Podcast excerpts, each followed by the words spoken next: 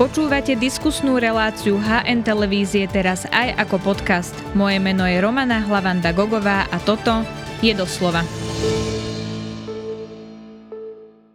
Posledný septembrový deň si budeme voliť nový parlament, kreovať sa bude aj nová koalícia. Hospodárske noviny vám preto prinášajú rozhovory s lídrami strán, ktorí majú šancu dostať sa do parlamentu. Pozvanie do ďalšieho predvolebného rozhovoru prijal predseda Progresívneho Slovenska Michal Šimečka. Dobrý deň. Dobrý deň, ďakujem za pozvanie. Pán Šimečka, ešte predtým, ako začneme rozhovor, len by som chcela uh, upozorniť ľudí, že my sme sa rozhodli tieto rozhovory robiť už od konca augusta a dali sme priestor všetkým predsedom strán, aby uh, sa mohli vyjadriť, predstaviť svoj program. Rozhodli sme sa, že pozveme lídrov ktorí mali v čase, keď sme začali točiť rozhovory na 4% v prieskumoch. Igor Matovič naše žiadosti zatiaľ mesiac ignoruje a pozvanie zatiaľ neprijal. Čiže je možné, že rozhovor s ním neprinesieme. Uvidíme, ako sa situácia vyvinie, len aby diváci chápali, že prečo sa tu zatiaľ neobjavil Igor Matovič. Ale poďme ku vám, pretože o, vy ste teda o, sa včera vyjadrovali aj k tomu zásahu, ktorá mala Národná kriminálna agentúra. Ona obvinila podnikateľa Michala Gučíka, aj vojenských tajných Jana Balciara a tak ďalej. No napríklad Robert Fico tvrdí, že cieľom celej tejto akcie akcie je poškodiť opozíciu a on hovorí, že sú to vlastne aktivity špeciálnej prokuratúry a Národnej kriminálnej agentúry vstúpiť do predvolebnej kampane. Vy na to čo hovoríte na túto situáciu? Najprv by som možno reagoval na to, čo vraví Robert Fico, lebo to je úplne absurdné. Ja viem, že on každú akciu policie považuje za útok na opozíciu, ale teda naozaj opozíciou sú ľudia, ktorí mali na účtoch a v majetkoch 70 miliónov ktorí majú whisky za 26 tisíc, to naozaj on považuje za opozíciu, keď na nich teda policia údajne útočí, to je, to je úplne absurdné. A ukazuje to naozaj zúfalstvo a strach Roberta Fica z toho, že policia konečne bez politických zásahov vyšetruje veci. No a pokiaľ ide o tú samotnú, o tú samotnú vec, ja pochopiteľne nemám všetky informácie, lebo tak ide aj o vojenské spravodajstvo, nie všetko z toho môže byť verejné ale minimálne tá suma peňazí, ktorú policia zaistila, toho majetku, je aj na slovenské pomery dosť vysoká. To je vyše 70 miliónov. A plus sú tam presne také veci ako nehnuteľnosti, ako zlato a tá slávna whisky za 26 tisíc. Tak už iba to je niečo, kde by sme mali spozornieť. A bohužiaľ to iba dokazuje to, čo sme mnohí dlho vedeli, hovorili, čo sa postupne odkrývalo tou prácou policie a špeciálnej prokuratúry, že jednoducho to, čo sme mali za smeráckých vlád, bol únos štátu, kde si zo pár ľudí, v tomto prípade aj na vojenskom spravodajstve, jednoducho z toho, z toho urobili e, svoj biznis a teraz budeme čakať, ako sa k tomu vyjadria súdy, ale je to len ďalšie potvrdenie toho, prečo táto garnitúra, teda myslím Smerácká a SNS, sa už nikdy nesmie vrátiť. Do tejto minulosti sa už nikdy nesmieme vrátiť. A preto aj Progresívne Slovensko a ja osobne urobíme všetko preto, aby nám tu za tri týždne alebo mesiac nevládol znovu Fico s Dankom, prípadne ešte s Mazurekom. A zároveň robíme všetko preto, aby policia, špeciálna prokuratúra, špecializovaný trestný súd mohli naďalej pracovať tak, ako majú pracovať nezávisle a podľa zákona. Pre, Slovensk- pre progresívne Slovensko je toto úplný základ. Uh, chcela som vás prerušiť, lebo to už bolo trošku aj mobilizačné k vašim voličom, tak aby sme sa dostali k tej podstate. Uh, Robert Fico to hovorí práve preto, zrejme, pretože v tom čase bol predsa premiérom a t- teda viedol túto krajinu. Čiže nie je logické, že on sa proste bráni, že to môže byť útok na opozíciu, keď je to naozaj tak tesne pred voľbami? No, veď tí predstavitelia, áno, bývalej Ficovej vlády, bývalí šéfovia vojenského spravodajstva, alebo tam je podnikateľ, duším pán Gučík, tak čo oni sú politická opozícia? To nedáva zmysel. Polícia robí svoju prácu tak, ako má robiť. Polícia nehľadí a nemá hľadiť na to, kedy sú voľby, alebo ktorý obvinený pracoval kedy za akého premiéra. Jednoducho má vyšetrovať veci tak, ako má dôkaznú situáciu. Chápem, že to trvalo dlho, lebo bolo náročné pre vyšetrovateľov získať tie informácie z vojenského spravodajstva. Teraz ich majú, tých ľudí obvinili ja na tom nevidím absolútne nič, čo by sa podobalo útoku na opozíciu, ako to tvrdí Robert Fico. A teraz treba povedať, že Robert Fico to hovorí za každým, keď je niekto obvinený z korupcie alebo z iných trestných činov. On to isté hovoril, keď obvinili šéfov SIS pred asi mesiacom, ktorí tiež nie sú žiadna opozícia. On jednoducho toto hovorí, aby mobilizoval svojich voličov a hovorí to zo strachu z toho, že ak po týchto voľbách nezostaví vládu, tak tá policia môže naďalej slobodne pracovať a, a ľudia, ktorí jemu boli blízki, môžu byť naďalej trestne stíhaní a prípadne aj, a prípadne aj odsúdení. No, že on to hovorí jednoducho zo strachu o, o, vlastnú, o vlastných ľudí. Rozumiem vášmu stanovisku. Pán Gučík je blízky priateľ generálneho prokurátora Maroša Žilinku a vy ste sa už vyjadrili, pán Šimečka, pred časom, že by ste nemenili zákon preto, aby Maroš Žilinka predčasne skončil na pozícii generálneho prokurátora, ale on mal potom tlačovú konferenciu, teraz sme videli to zatýkanie, takže zmenili ste svoj názor? Principiálne môj názor je, že by sme nemali účelovo meniť zákon len preto, aby sme vymenili jedného napríklad generálneho prokurátora. To nie je dobrý princíp, ako tvoriť legislatívu na Slovensku. To je niečo, čo tvrdím. Zároveň, zároveň Progresívne Slovensko má v programe komplexnú zmenu fungovania generálnej prokuratúry, aby to nebol monokratický orgán, kde pán Žilinka ako samovládca rozhoduje o všetkom. Má prakticky kontrolu nad všetkými trestnými konaniami. My to chceme prebudovať na otvorenú prokuratúru, kde tí samotní prokurátori majú oveľa väčšiu autonómiu a nezávislosť pri dozorovaní tých jednotlivých prípadov. A, to je podľa mňa tá podstata a k tomu sa musíme dopracovať. Preto vravím, že napriek všetkej kritike, ktorú máme dlhodobo voči pánovi Žilinkovi, ja si myslím, že zlyhal. Myslím si, že zneužíva paragraf 363. Najlepšie by bolo pre slovenský právny štát, aby odstúpil. Ale to, čo nechcem robiť, kvôli tomu, že to nie je dobrý precedent, je účelovo meniť jeden zákon, aby sme jedného človeka mohli odstrániť z funkcie. Mm, dobre, ehm, myslela som si, že sa v tomto váš názor posunie, ale máte teda k tomuto jasné stanovisko. Poďme ďalej, pretože vy ste pred pár týždňami povedali, o predvolebnej stratégii budeme hovoriť v septembri. Našim voličom to povieme a nebude sa to týkať len jednotlivých strán, ale chcem, aby vedeli, ako uvažujeme. Vy ste mm. potom povedali, že teraz chcete hovoriť s demokratickými, proeurópskymi, prozápadnými stranami, že toto sú pre vás partnery, ale mm. predtým ste hovorili o konkrétnych stranách a teraz o konkrétnych stranách nehovoríte. Čiže v podstate vraveli ste, že niečo oznámite v septembri, ale žiaden posun tam nebol. Vysvetlím to naše stanovisko, ktoré sa opiera aj o dlhé debaty, ktoré sme mali e, v rámci predsedníctva strany za posledné týždne. Tá prvá vec je, že progresívne Slovensko je otvorené rokovať o spolupráci so všetkými stranami, ktoré sú demokratické, teda vyznávajú tie základné demokratické pravidlá hry, ktoré budú viesť proeurópsku zahraničnú politiku a vidia Slovensko v silnej Európskej únii a Severoatlantickej aliancii. A to tretie, dôležitý parameter, je, že to, sú, že to musia byť strany, ktoré budú ctiť právny štát. Vrátanie nezávislosti tých kľúčových inštitúcií, ako sme o tom hovorili, špeciálnej prokuratúry, špecializovaného trestného súdu, policajného zboru, tak, aby mohli nezávisle a bez politických zásahov došetriť všetky tie smerácké kauzy. To sú tie naše základné parametre, v rámci ktorých sme ochotní sa baviť v podstate s týmito stranami. Zároveň explicitne vylučujeme dlhodobo od vzniku PS fašistov a stranu Smer. No a otáznik no, a otáznik o tie ďalšie hlas? strany, presne tak. A pokiaľ ide o to, na čo sa ľudia najčastejšie pýtajú, a veď to je úplne legitimné, preto sme to chceli povedať, pokiaľ ide o stranu hlas, asi si nikto, kto pozná progresívne Slovensko a pozná stranu hlas, nemôže myslieť, že to je pre nás želaný alebo preferovaný partner. Rovnako, rovnako to platí o strane Olano, alebo hnutí Olano, Rovnako to platí pre stranu Smerodina. Nič z toho nie sú pre nás želateľní, preferovaní partnery vzhľadom na to, čo to sú tie strany.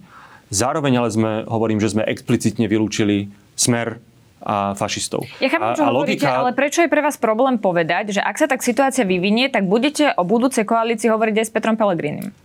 A tam nie ide len o Petra Pellegriniho, veď tam ide o ďalšie strany, ktoré, ako vravím, nie sú úplne pre nás preferovaný partner, ale nevylúčili sme ich explicitne. No podľa preferencií najdôležitejším partnerom by mohol byť práve Peter Pellegrini, takže preto sa na to pýtam. On má 15% v posledných no, prieskumoch, hnutie Olano sa nemusí dostať do parlamentu a rovnako tak aj sme rodina. Čiže preto sa pýtam na Petra Pellegriniho, prečo je pre vás problém povedať, že je možnosť, že s ním budete rokovať o budúcej koalícii?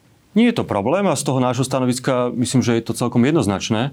Ďalšia vec, čo e, musím zdôrazniť, a ona tá situácia je v niečom iná, než bola na jar. Napríklad na jar nebolo pravdepodobné, že sa SNS môže dostať do parlamentu. V niečom sa to zmenilo. A pre nás skutočne je kľúčové, aby budúcu vládu nezostavoval Fico s Dankom a s Mazurekom. To by bola katastrofa pre Slovensko, to by znamenalo hrozbu medzinárodnej izolácie, rozkladu demokratických princípov, možno otočky smerom, smerom k Rusku alebo na východ a urobíme všetko teraz do volieb, aj po voľbách, aby sme tomu zabránili. To je, myslím, dosť jednoznačný signál. No vy ste povedali aj to, že Peter Pellegrini si bude musieť vybrať v nejakom bode. Už si podľa vás vybral? To sa musíte spýtať jeho. Tak nejak to asi čítate musíte sa spýtať jeho a myslím, že to, čo som vravel, stále platí. No pre vás by malo byť dôležité, že sa v nejakom bode Peter Pellegrini rozhodne. Tak no to by hlavne hovorili, malo byť že, že, by si, že by si mal vybrať. Takže či to už vidíte tak, že si vybral, alebo v tomto máte stále otáznik? Myslím, že platí presne to, čo som povedal. Musí si vybrať to, ako si strana hlas, alebo Peter Pellegrini vyberie, je ich rozhodnutie a asi ho budú komunikovať, treba sa ho na to pýtať to Dobre, hádam, toto stačí teda pre vašich voličov. Uh, keď si viaceré strany teda kreslia červené čiary uh, a hovoria o tom, že uh, v akých, v akých prípadoch by si vedeli predstaviť fungovať v nejakej koalícii, tak napríklad červená čiara sa kreslí aj pri registrovaných partnerstvách, tak tá moja otázka je, či viete v tomto ustúpiť? Nie. Musím povedať, že je mi to vlastne trochu lúto a považujem to za nezodpovedné, že niektoré politické strany, vrátanie KDH pri životných partnerstvách, už teraz dopredu hovoria, že oni nevstúpia do takej koalície, ktorá bude presadzovať to či ono. A tam nejde iba o životné partnerstva, tuším ide aj o dane alebo podobne zo strany iných politických strán. No, my také veci nehovoríme. My si nekreslíme červené čiary v zmysle programovom.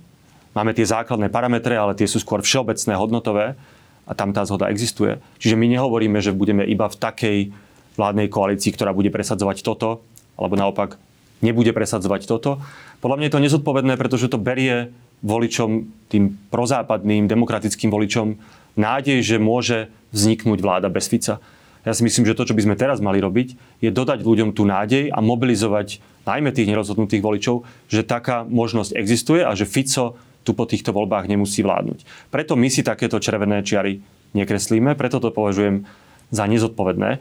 Zároveň ale úplne jasne hovoríme dlhodobo, aj v našom programe, že pre nás je rovnosť kľúčová hodnota, ako sme liberálna strana. No a k rovnosti patrí aj to, že ľudia z LGBT komunity majú mať práva, aké majú všetci ostatní. Nie je to kultúrna vojna, nie je to ideológia, ako hovorí pán predseda Majersky.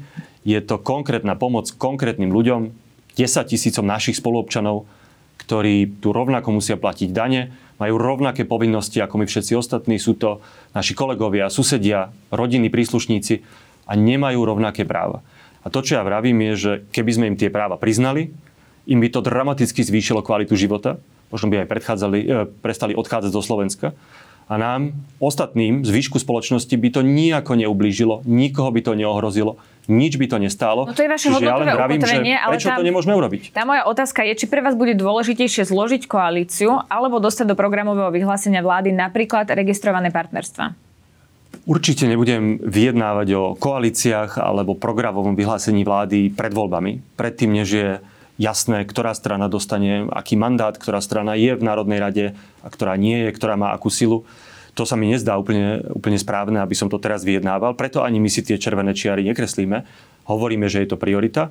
A zároveň poviem, že určite, určite sa budeme o tom s našimi kolegami z KDH rozprávať. Ja urobím všetko preto, aby som im to vysvetloval, aby som ich presviečal a hľadal to, kde máme styčné body kde máme nejaký spoločný hodnotový prienik, tak ja si predstavujem, že so stranou ako kresťanská demokracia určite sa zhodneme na tých napríklad niektorých zahranično-politických e, pilieroch, na tom, že nechceme návrat Fica.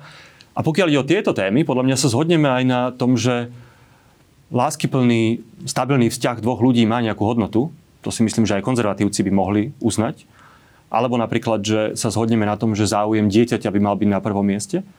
A keď nájdeme takéto spoločné princípy, tak verím, že sa vieme rozprávať aj o tom, ako by sa dalo napríklad LGBT ľuďom pomôcť a priznať im práva. Mm-hmm. Ale to všetko, to všetko sa udeje po voľbách, nie pred voľbami. si povedať, že je tu pravdepodobnosť hraničia sa s istotou, že vládu bude skladať buď Robert Fico alebo vy, tak to zatiaľ vyzerá z tých prieskumov.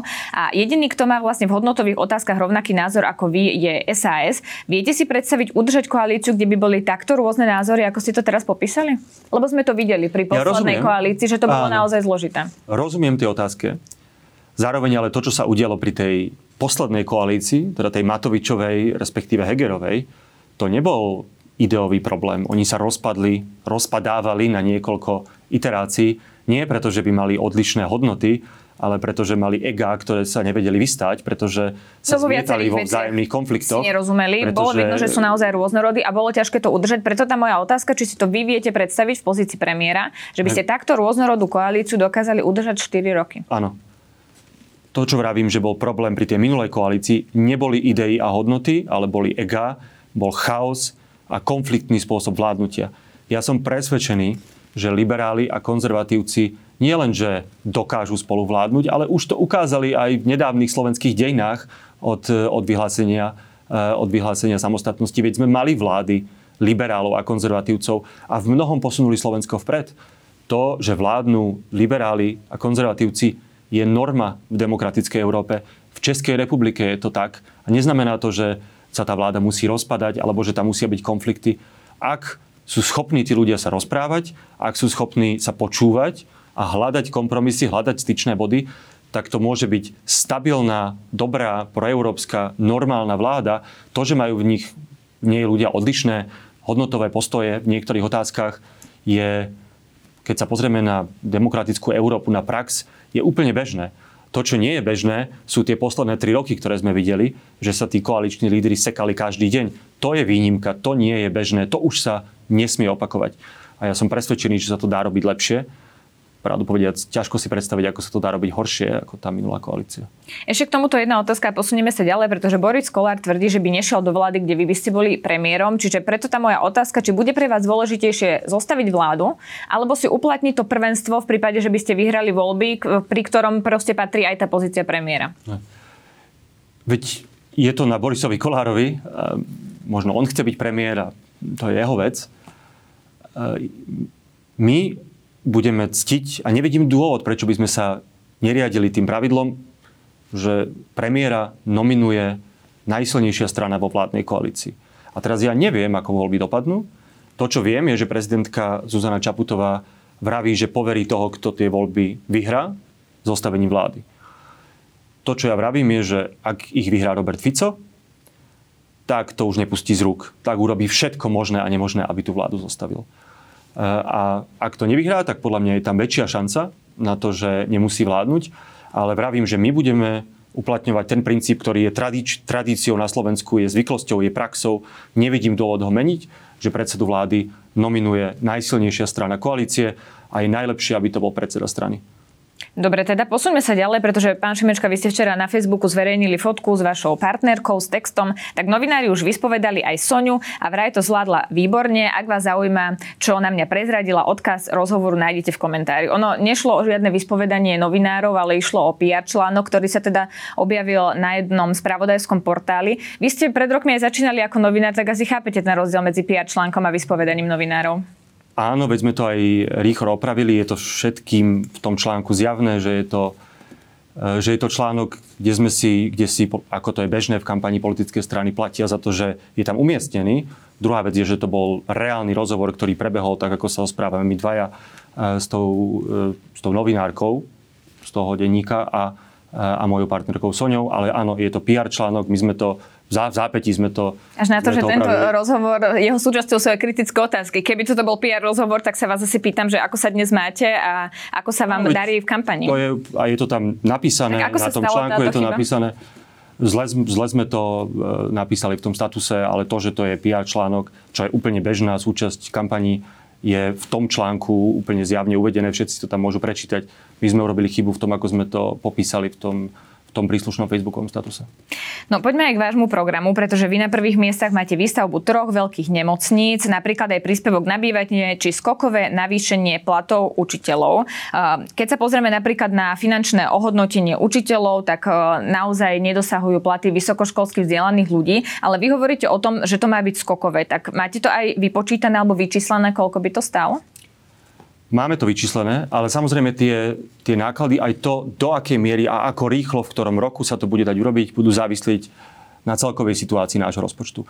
To, že vzdelanie a v tomto prípade zvýšenie platov učiteľov a ich, a ich, a ich pracovných podmienok, aj, prím, aj možnosť ako príjmať nových učiteľov, ako sa čo najrychlejšie a najlepšie môžu noví učiteľia dostať do praxe, to snáď málo kto pochybuje, že to je najlepšia investícia do našej budúcnosti lebo všetky štatistiky, všetky indikátory, všetky porovnania ukazujú, že stagnujeme a zaostávame za krajinami, ktorý, s ktorými sa radi porovnávame, napríklad postkomunistickými členmi Európskej únie.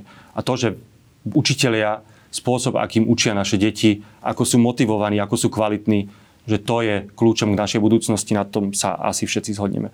Čiže my vravíme, že napriek tomu, že tie rozpočty sú napäté, napriek tomu, že máme deficit takmer 7 tak toto je jedna vec, kde by sme chceli aby štát investoval, lebo je to ja najväčšia návratnosť. Je to pre vás kľúčové, teraz, či mi viete povedať napríklad, koľko by to stálo ročne? No, my chceme, aby sa to dorovnalo plus minus priemernému zárobku vysokoškolský. Áno, takto píšete aj v tom programe, že finančné ohodnotenie by malo byť v rovnakom pomere k platom vysokoškolských vzdelaných ľudí v, iný, ako, v iných povolaniach, tak ako je to v zahraničí. Ja som sa pozerala na to, že koľko to um, môže byť, lebo nedávno to napríklad prepočítavala profesia, teda ak chcú učitelia zarábať toľko, ako je napríklad celoslovenský priemer rovnako titulovaných zamestnancov, tak potrebujeme okamžité navýšenie platu o takmer 48 Takto to vypočítala profesia, tak kde na to vezmeme? My sme vyslali na, eh, v prvom rade na to, aby zarábali tak, ako zarábajú iní vysokoškolsky vzdelaní ľudia na Slovensku, ale jasné, že by sa to malo zvyšovať.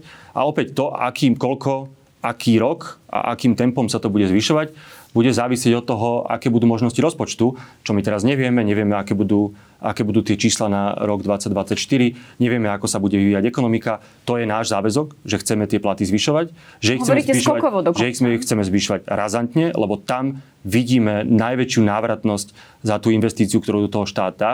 Ale preto vám teraz ani my to tam na schvál nevypisujeme, lebo teraz nie je jasné, koľko presne to môže byť, kedy to presne bude, e, koľko budeme musieť konsolidovať, to závisí aj od toho, v akej, v akej situácii budú naše financie. Že to presne sú, e, sú veci, ktoré sa postupne vyjasnia. To, že je to náš politický záväzok, to je z toho programu zjavné. No, či to len není slúb, ktorý sa nedá splniť? No ja verím, že sa dá splniť a verím, že ho splníme. Napriek tomu, čo hovorí Rada pre rozpočtovú zodpovednosť, lebo asi všetci sa zhodneme na tom, že každý si zaslúži viac a učitelia by si zaslúžili viac, aby sme ich ohodnotili tak, ako, ako by ohodnotení byť mali, ale e, to, čo hovorí Rada pre rozpočtovú zodpovednosť, je, že Slovensko má priestor len asi dvoch volebných období, aby zaviedlo vhodné opatrenia a vhodné reformy, ktoré povedú k dlhodobému zlepšeniu hospodárskeho rastu a udržateľných verejných financí. Mne to nejde dokopy so skokovým zvýšením platov učiteľov. Vám to ide dokopy? Všetci by mali dostať viac. Mali by sme dať viac peňazí na pomoc tým najslabším v čase inflácie, vysokých cien potravín. To je pravda.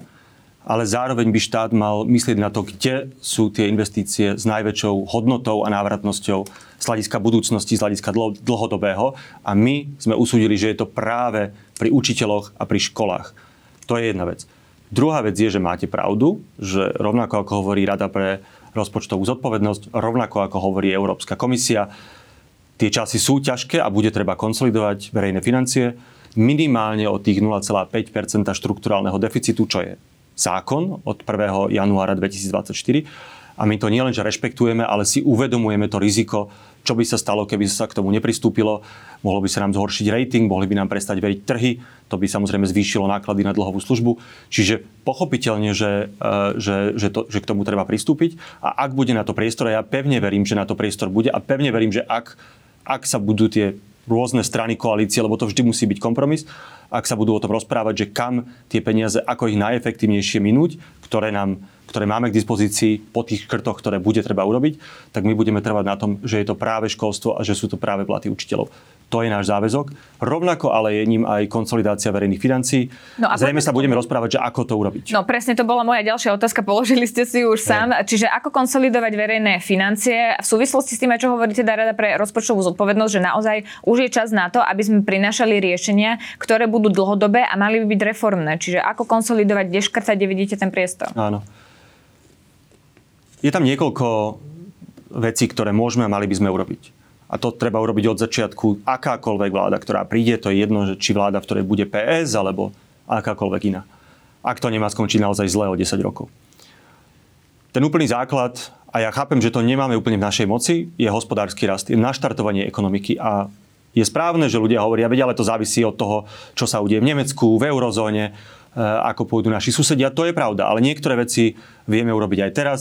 Špeciálne pomoc malým stredným podnikom s využitím tých obrovských peňazí, ktoré máme k dispozícii na digitalizáciu, na modernizáciu z európskych fondov. To je úplný základ, lebo keď bude naša ekonomika stagnovať, keď sa nebudú zvyšovať reálne mzdy, tak aj akákoľvek konsolidácia bude o to zložitejšia.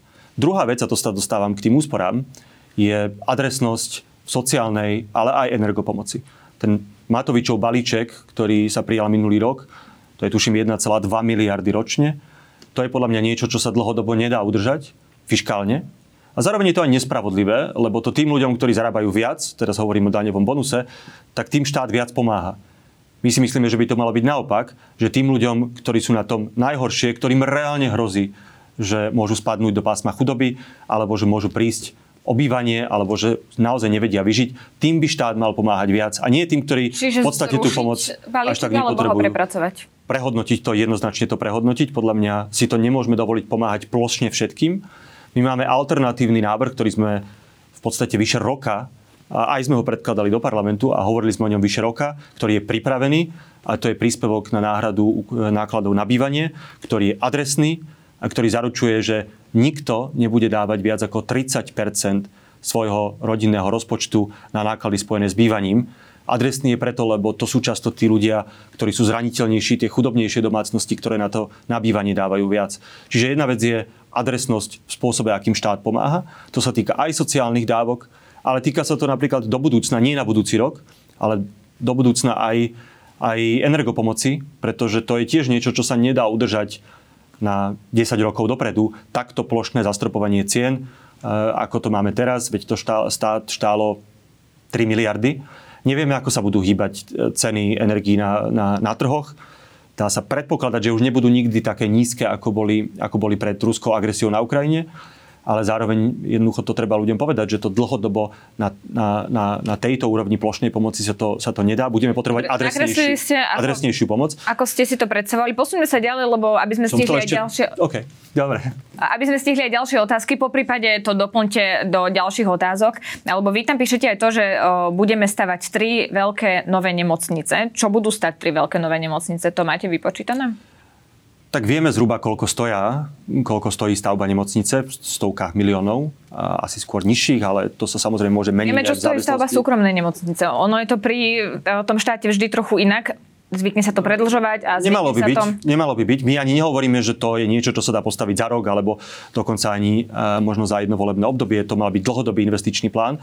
Ale hovoríme, že štát sa nemá vzdať tej ambície postaviť nemocnicu, v tomto prípade hovoríme o troch Bratislava, Martin, veď v Martine e, sa tie práce už začínajú, a Košice. V Mar- čo sa týka Bratislavy, hovoríme, že Rásochy už sú mŕtvý projekt. Myslím, že Bratislava by mala mať novú veľkú nemocnicu. Mŕtvý ale, projekt z pohľadu toho, aj z pohľadu lokácie, aj, z pohľadu, aj z pohľadu financovania, z plánu obnovy, aj z pohľadu lokácie. A zároveň vravíme, že to, že sa to doteraz nedarilo, že štát za poslednú dekády postavil iba jednu vlastne malú nemocnicu svätého Michala, že to neznamená, že to štát nemá robiť alebo že to nevie robiť, že iba súkromný sektor vie postaviť nemocnicu. To iba znamená, že sa to má robiť inak. Že sa majú na to najať ľudia, ktorí s tým majú skúsenosti, aj zo zahraničia, ktorí sú dobre zaplatení, že to má mať maximálnu politickú podporu priamo od úradu vlády, že to má byť v špeciálnom režime, no, že sa to sa dá postaviť. Zhodneme, ale hovoríte, že potrebujeme ľudí, ktorí to vedia robiť, potrebujeme ich no, kvalitne zaplatiť a potrebujeme tri veľké nemocnice. Preto moja otázka, koľko to bude stať? No bude to stáť zhruba toľko, čo vieme, že stoja, e, stojí postavba nemocníc v stovkách miliónov, pochopiteľne, ale ani nevravím, že sa to má postaviť za rok. Je to Dokedy si viete predstaviť, plán. že by sa mohli postaviť? To je teraz aj vzhľadom na, aj teda vzhľadom na skúsenosti s rásochami, ktoré podľa slubov politikov už mali dávno stať, tak ja teraz nebudem dávať nejaký, že dovtedy do toho kvartálu, toho roku. Myslím, že sa môžu stavať rýchlejšie, než sa stavali doteraz, keď sa na to najmú správni ľudia, keď to bude mať jasnú politickú podporu, čo mimochodom rásochy nikdy reálne nemali nebudeme ale teraz slubovať niečo, Žiadnu čo veľkú vieme, že... nemocnicu že... sme nepostavili, čiže povedať, že rýchlejšie ako to bolo doteraz je vlastne také, že aj o deň rýchlejšie ako nikdy je vlastne rýchlejšie. Neskôr ide o to, že keď sa pozeráme na to, že treba konsolidovať verejné financie, treba sa proste pozrieť na ten rozpočet, či máme na to, aby sme ľuďom vôbec slubovali, že budeme mať tri veľké nemocnice. To nie je ani otázka, že či máme na to. Ja si myslím, že z rôznych zdrojov na to máme a nemusia to byť len zdroje štátneho rozpočtu. Môžu to byť aj európske zdroje, nie len z plánu obnovy, môžu to byť aj zdroje e, z Európskej investičnej banky a podobne, ale ja si myslím, že naše zdravotníctvo to potrebuje. to, že e, teraz je rozpočet napätý jedna vec, ale veď vidíme, v akom stave sú naše nemocnice, v akom stave je naše zdravotníctvo, tak treba mať aj inú akoby, strategickú optiku a, v tomto zmysle je to aj dobrá investícia do nášho zdravia, ktorá sa tiež vráti a myslím, že to je niečo, čo by štát jednoznačne mal mať ako cieľ. Mal by si to dať ako cieľ a mal by, tomu mať, mal by to mať jasnú politickú podporu, jasnú politickú prioritu od najvyšších miest teda štátu a koalície a mal by byť na to najatí špičkoví odborníci, projektoví ľudia, manažery a som presvedčený, že sa to dá robiť, lebo vidíme v iných štátoch, že sa to dá robiť. Neverím, že Slovensko alebo slovenská verejná správa je o to neschopnejšia E, ako iné štáty, že nevie postaviť nemocnicu. To, že potrebujeme čase. novú nemocnicu, to by vám podpísal, hádam, každý politik, ale poďme k tomu, čo tam ešte máte vo vašom programe, lebo vy hovoríte o odpredaj bytov, navrhujete teda zavedenie povinnosti pre vlastníkov nehnuteľnosti, aby teda najprv ponúkli svoju nehnuteľnosť samozpráve, až potom na komerčný trh. Dáva to zmysel? Je to niečo, čo je dobrá prax z iných európskych štátov. Toto, myslím, špecificky bolo veľmi úspešné v prípade Barcelony, tam to aj zaviedli na, na, na úrovni mesta, lebo tam mali obrovský problém s nedostupnosťou bývania, aj vzhľadom na to, že tam je veľa turistov a ľudí, ktorí tam bývajú zo zahraničia. Myslím, že to je niečo, čo môže fungovať a hlavne dnes je naozaj problém pre mladých ľudí, napríklad mladom manželov si zariadiť pre seba dostupné bývanie. To sa v niektorých mestách sa to skoro nedá. A nejde len, ide samozrejme o tie ceny, ale ide aj o dostupnosť tých nových, tých nových bytov. Ale hlavne tu treba jednoznačne veci uviezť na pravú mieru. Ja som zachytil, že strana SAS to rozporovala, že teraz každý človek, ktorý je vlastníkom nehnuteľnosti alebo bytu, bude musieť predtým, než ho chce predať, to ponúknuť e, obci alebo mestu. No no, to bude to, je, to je nezmysel, to si treba, e, by som vyzval kolegov z SAS, nech si to prečítajú, ten program. To sa jedná o developerov, ktorí vlastnia bytovku. My sa bavíme o celých bytovkách, kde je 6 a viac bytov a tí by to mali najprv, než to predajú, ponúknuť mestu a obci za trhovú cenu a potom to samozrejme môžu, ak teda obec alebo mesto povie, že nie, alebo na to práve nemá prostriedky, tak potom samozrejme to môžu komukoľvek inému. Mm-hmm. Ale my sa bavíme o developeroch, ano, lebo tam rozumiem. často to je úplne, úplne iná situácia. Čiže nie, ja predávam svoj byt a Presne musím ho tak. najprv ponúknuť samozpráve. Mne skôr ide o to, že... No, kto zobra... z normálnych ľudí vlastní bytovku so šiestimi bytmi? No tak si povedzme iba developeri. Áno, ja teda nie. Zobrať byty z trhu, nebude to znamenať, že nakoniec sa predrážia ostatné byty, lebo ostane ponuka, teda ponuka sa zmenší, ale ostane rovnaký dopyt. Nebude to znamenať, že sa proste budú predražovať takýmto spôsobom byty? Samozrejme, že nie, veď vravíme o trhovej cene, za ktorú by sa to predalo. Akurát budú mať, mesta a obce viac možností pomôcť ľuďom, špeciálne mladým ľuďom s dostupným bývaním. Ten, ten veľký problém, ktorý v tom vidím, je, že po tej Matovičovom balíčku a potom ako e, vláda posledné tri roky naozaj škrtila na samozprávy, tak dnes tie samozprávy ani nemajú peniaze nielenže na výstavbu nových e, napríklad nájomných bytov, ale ani na to, aby mohli napríklad využiť takúto možnosť. A tam aj náš program myslí na, e, na, na podporu zo strany štátneho fondu na rozvoj bývania práve pre mesta a obce.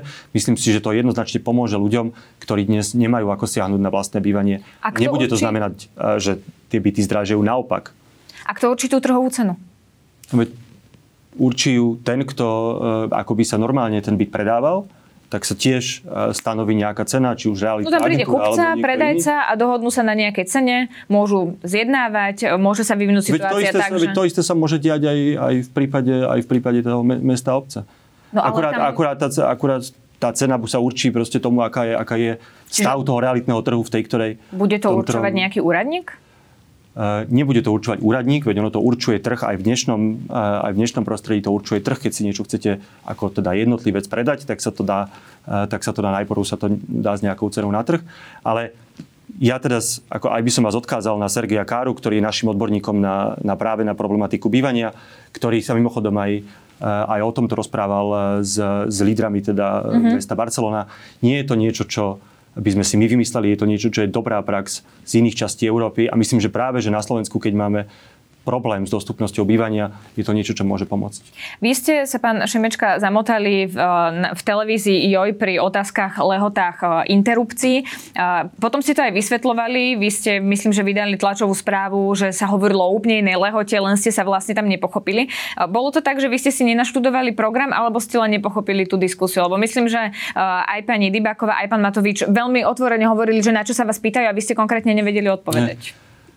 Bolo to aj zmetočne napísané v tom našom programe, za čo sa ospravedlňujem aj, aj našim voličom, aj všetkým.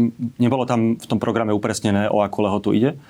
A zároveň tam došlo k nedorozumeniu, lebo aj pani moderátorka, aj pán Matovič si mysleli, že ide o tú lehotu, dokedy ešte žena môže podstúpiť interrupciu, teda o tú 12-týždňovú trojmesačnú lehotu. Áno. A keďže to v tom programe nebolo, nebolo dobre napísané, ja som tam povedala, to je pravda a to je dôležité, aby ľudia vedeli, že sa nejedná o túto lehotu.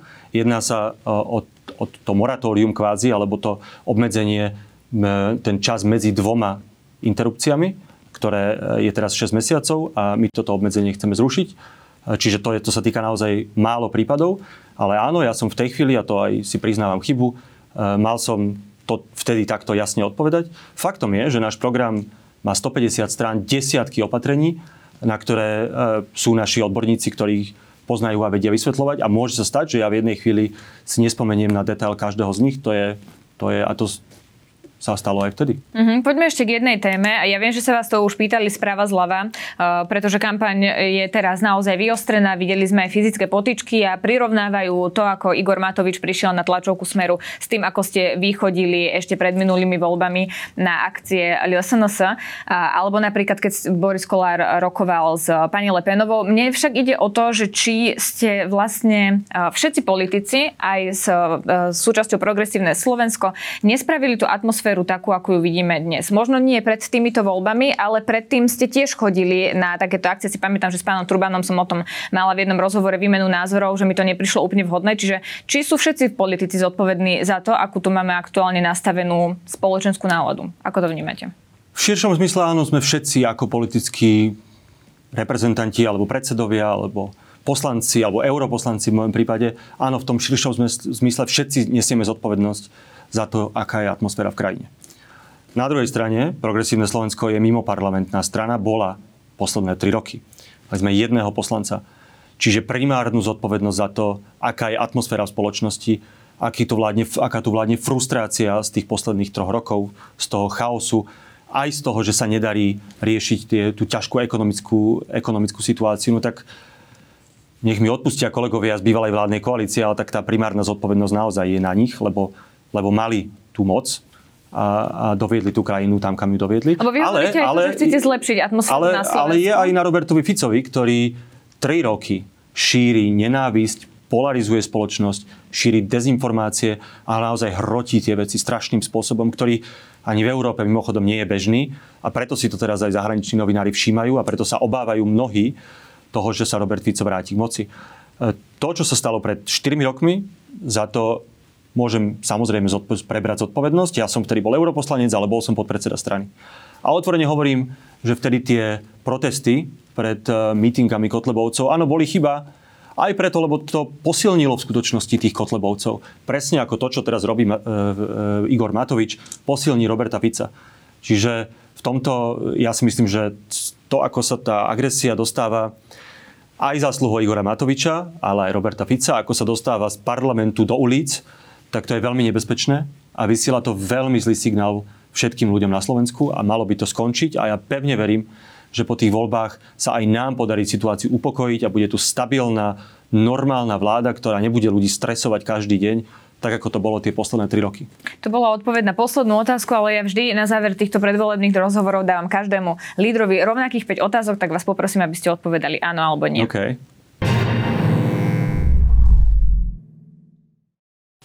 Tak prvá otázka, chceli by ste ašpirovať na pozíciu premiéra? Áno, ak e, ja som, ja som aj povedal, proste ak tak voliči rozhodnú, dajú mi túto zodpovednosť, tak ja som pripravený ju prijať. Čiže áno. Vstúpili by ste do koalície, ktorá by mala viac ako 5 subjektov? A neviem v tejto chvíli, aká by to bola, ale to sa teraz nedá povedať takto jednoznačne.